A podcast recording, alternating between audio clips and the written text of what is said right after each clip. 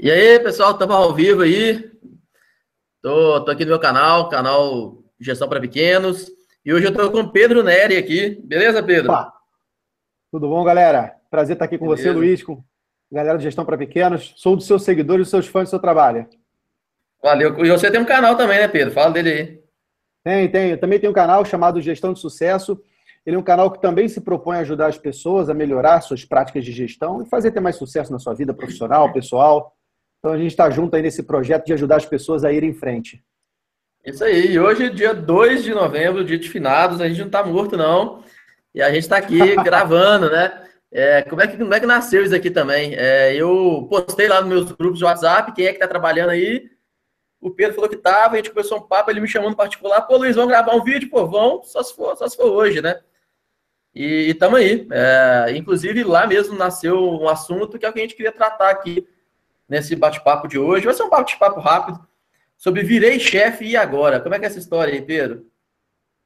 É realmente a situação muito complicada, muitas pessoas vivem esse momento. É um momento bom, né, de se passar, que você está subindo na carreira, crescendo, mas guarda algumas armadilhas que a gente precisa ficar antenado. E para começar, uma das coisas que eu acho que é, vale a pena a gente debater é o seguinte: você até semana passada você estava como colega de trabalho da sua equipe. Então você tinha lá seus, seus pares, você conversava, você tinha uma certa autonomia, uma liberdade para falar mal da empresa. Então, se de repente o cafezinho não estava tão bom, se aquele processo que foi passado para você não funcionava, você tinha condições de falar com seus colegas de trabalho. Mas no momento que você vira chefe, muda um pouco a figura. Porque você está sendo admitido para aquela função também para representar os interesses da empresa, não mais os interesses só do seu grupo. E aí essa dicotomia, essa situação, ela requer um cuidado para lidar é, e você conseguir manter o seu time unido, seu time engajado junto com você e atender a expectativa da direção da empresa. Cara, eu acho que essa situação de virar chefe, eu já passei por isso, né? Já fui CLT e, e virei chefe meio do caminho, assim. Eu acho que uma coisa que muda muito, assim, é porque antes você, na hora de ir embora, você pegava um ônibus com, com a turma, né? Com, com a galera. Quando você vira chefe, você já não pega o ônibus mais com aquela turma. Você não vai embora com a, com a mesma, mesma galera. Quando na, na, hora da rodinha do almoço, quando você não é chefe, você está ali no meio da galera assim, você conversa. Quando você sobe, assim, já, já, já tem esse distanciamento. E aí, cara, tipo assim, por, por que que isso acontece? Como fazer para evitar? Se é natural ou não? E assim, eu deixa eu até dar uma, opinião minha, assim, eu acho que é natural, assim, querendo ou não, a, a nossa estrutura da, das empresas hoje em dia, ela, ela é hierarquizada, é verticalizada. Existe um movimento muito grande de horizontalizar a estrutura, eu acho sensacional. É, depois a gente pode até gravar um outro conteúdo falando sobre essa horizontalização, onde todo mundo é chefe e, tudo mais. O modelo de gestão Disney fala muito disso, do, do pipoqueiro que tem que ser o chefe da pipoca ali, por aí vai. Mas hoje em dia, assim, a maioria das empresas é verticalizada. Tem o diretor, tem o gerente, tem o coordenador, tem o analista, tem isso aqui, e no último é o estagiário. E, e tem essa hierarquização, e isso é muito comum. E só que como é, como é que seria esse impacto? O que, que, que você vê nisso aí, é, Pedro? E assim, você acha normal é, é, parar de, de, de, almoçar junto com a turma? A turma que para de almoçar com você, você que para de almoçar com a turma? Como é, como é que fica essa situação aí? É, uma situação muito comum. Eu também tive na minha carreira é, a oportunidade de virar chefe, uma situação até um pouco inusitada, depois eu conto essa história. Mas eu acho que isso Não, é. Conta aí, velho. Conta aí, conta aí. Vou, vou, contar, vou contar. Mas eu acho que essa situação que você descreveu de você parar de almoçar, parar de pegar ônibus com o pessoal, ela é comum, mas ela não pode ser normal. É comum no sentido de frequente, acontece muito. Realmente é, é, é o que mais acontece nas empresas. Existe um afastamento entre a seu, sua equipe, que eram seus colegas de trabalho, seus pares, e você agora nesse, nesse cargo de chefia, seja um supervisor, um coordenador. Mas a gente não pode encarar isso como totalmente normal, porque hoje um, um gestor ele precisa da sua equipe, né? Porque na, na verdade o que é a gestão? O que é você ser chefe? Ser chefe é você entregar resultado através dos outros.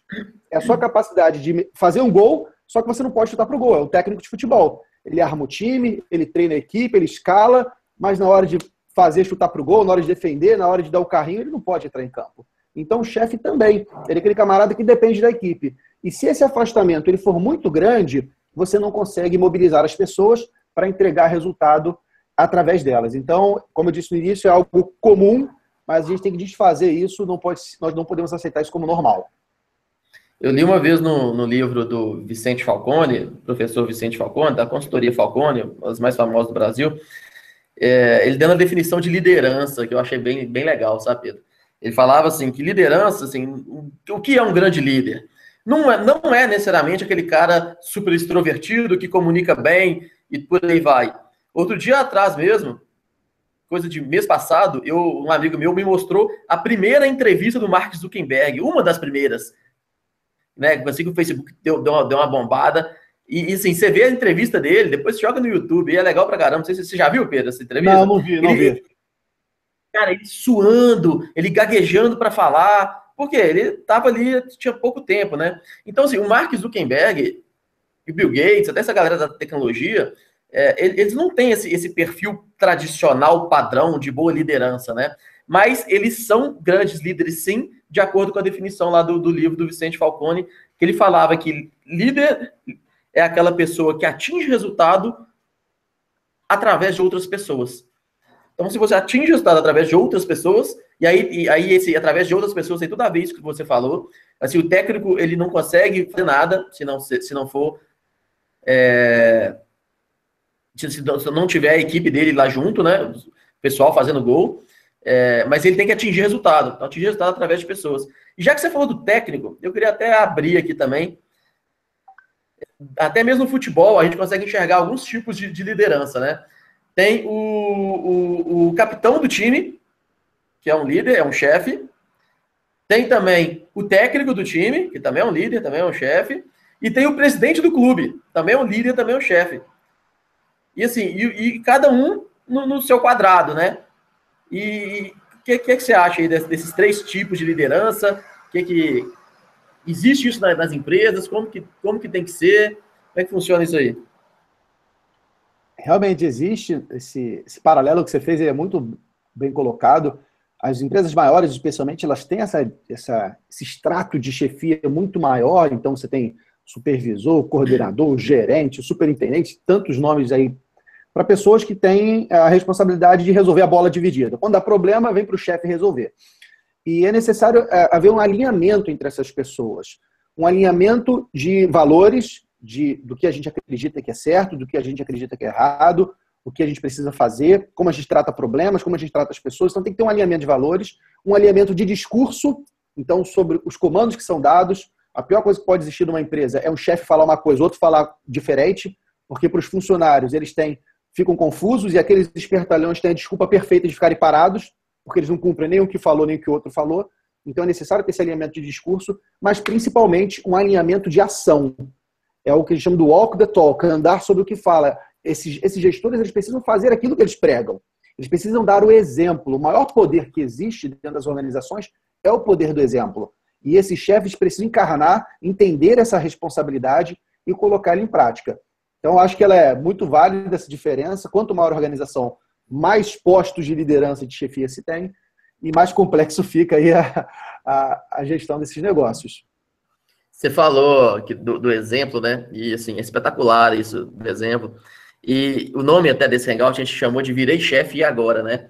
Mas, assim, poderia chamar também Virei Pai e Agora. Eu sou pai, é, e assim, e, e é um cargo de liderança que você tem que ter. E, assim, meu filho repete tudo que eu faço. Meu filho tem 11 meses de idade.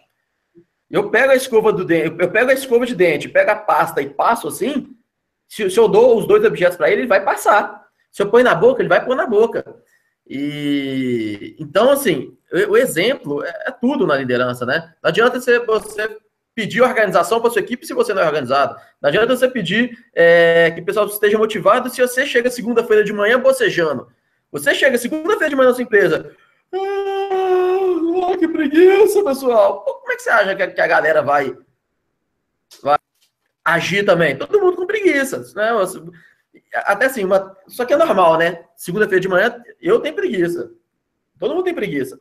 Mas o que, eu fazia? E, e, ainda faço assim, quando eu chego na, na, na empresa e vou dar de frente com o pessoal, segunda-feira de manhã. Cara, eu respiro fundo. Suor saculeando o corpo, para entrar na empresa de peito estufado, pisando firme, mas não firme de mauzão, mas firme, tipo assim, e aí, galera, com, com firmeza, com energia, né? Tudo que você falou, eu acho espetacular, Pedro. Eu acho que você, é, o caminho é exatamente esse mesmo. Vou até contar uma história para você, Luiz. É, certa vez eu estava numa reunião com um grande empresário aqui, eu sou de Vitória, no Espírito Santo, eu estava numa reunião para tentar conquistar esse camarada e a empresa dele como clientes.